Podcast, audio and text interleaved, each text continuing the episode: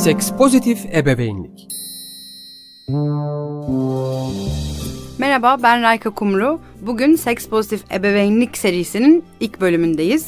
Ve seks pozitif ebeveynlik nedir? Ee, bu kavram ne zaman çıktı ve bizim hayatlarımızda bizi nasıl etkiliyor bununla ilgili konuşacağız. Öncelikle belki cinsellik nedirden bahsetmemiz daha yararlı olabilir. Hepimizin duyduğu ve bir şekilde bir fikrimizin olduğu bir kelime. Ama aslında birçok zamanda sandığımızdan çok daha kapsamlı kavramlardan bir tanesi.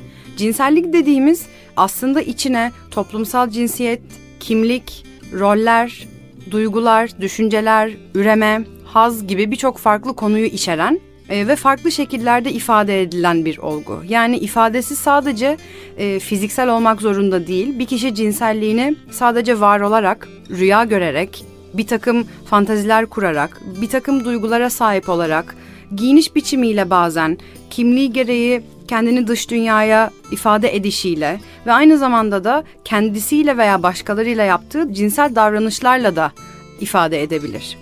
Dolayısıyla burada ikinci olarak ele alınması gereken şey de sağlıklı olmak yani cinsel anlamda sağlıklı olmak. Sadece bedenimizin sağlıklı olması değil yani bir kişi üreyebiliyor mu, üreyemiyor mu, cinsel organlar belli bir şekilde mi bunun çok çok daha ötesinde ya da e, bir kişinin enfeksiyon taşıyıp taşımaması ya da istemediği zaman gebe kalmıyor olmasından ibaret bir terim değil.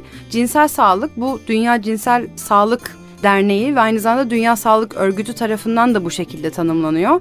Bir kişinin fiziksel, duygusal ve sosyokültürel anlamda cinsel olarak iyi olma haline verilen isim. Dolayısıyla sadece fiziksel boyutu ya da sadece duygusal boyutu da ele almıyor. Toplumun bize verdiği mesajları da sistemin ve bir takım yaptırımları da sistemin içine dahil ediyor.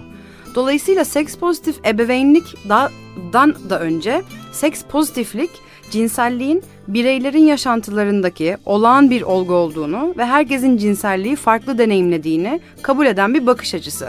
Bu bakış açısı 60'ların e, cinsellik devrimiyle beraber ortaya çıkardığı bir tabir. Yani seks pozitiflik sadece ebeveynlikte kullanılabilecek bir iletişim, bir bakış açısı değil. Aynı zamanda gündelik hayatta partnerlerimizle, ailemizin içinde, uzmansak öğrencilerimizle ya da dış dünyayla iletişim kurarken kullanabileceğimiz ve içine dahil olabileceğimiz bir bakış açısı.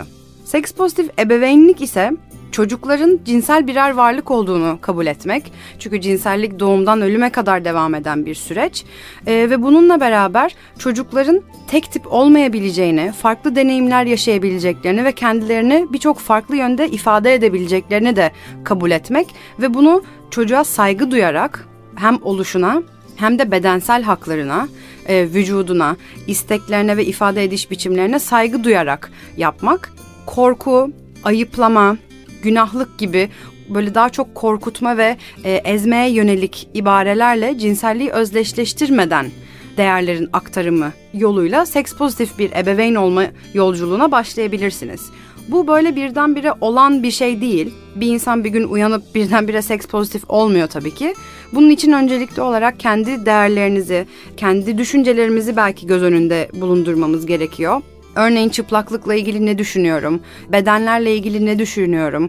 Çocuğuma hangi oyuncakların uygun olduğunu düşünüyorum ve neden bunların uygun olduğunu düşünüyorum? Gibi bir takım sorular ve kendi deneyimlerimizi de düşünüp göz önünden e, geçirebiliriz. Bununla beraber seks pozitif ebeveynlik tıpkı çocuklarla cinselliğe dair iletişim kurmak gibi bir süreç. Ee, ne kadar erken başlanırsa o kadar daha sağlıklı ve temelleri sağlam atılmış olabilen bir sistem. Ama hiçbir zaman başlamak için de geç değil. Bu bölümde birçok farklı kavramdan bahsettim aslında. Toplumsal cinsiyet, cinsel ifade, mahremiyet, bedensel haklar, çocuklarla iletişim kurmak gibi.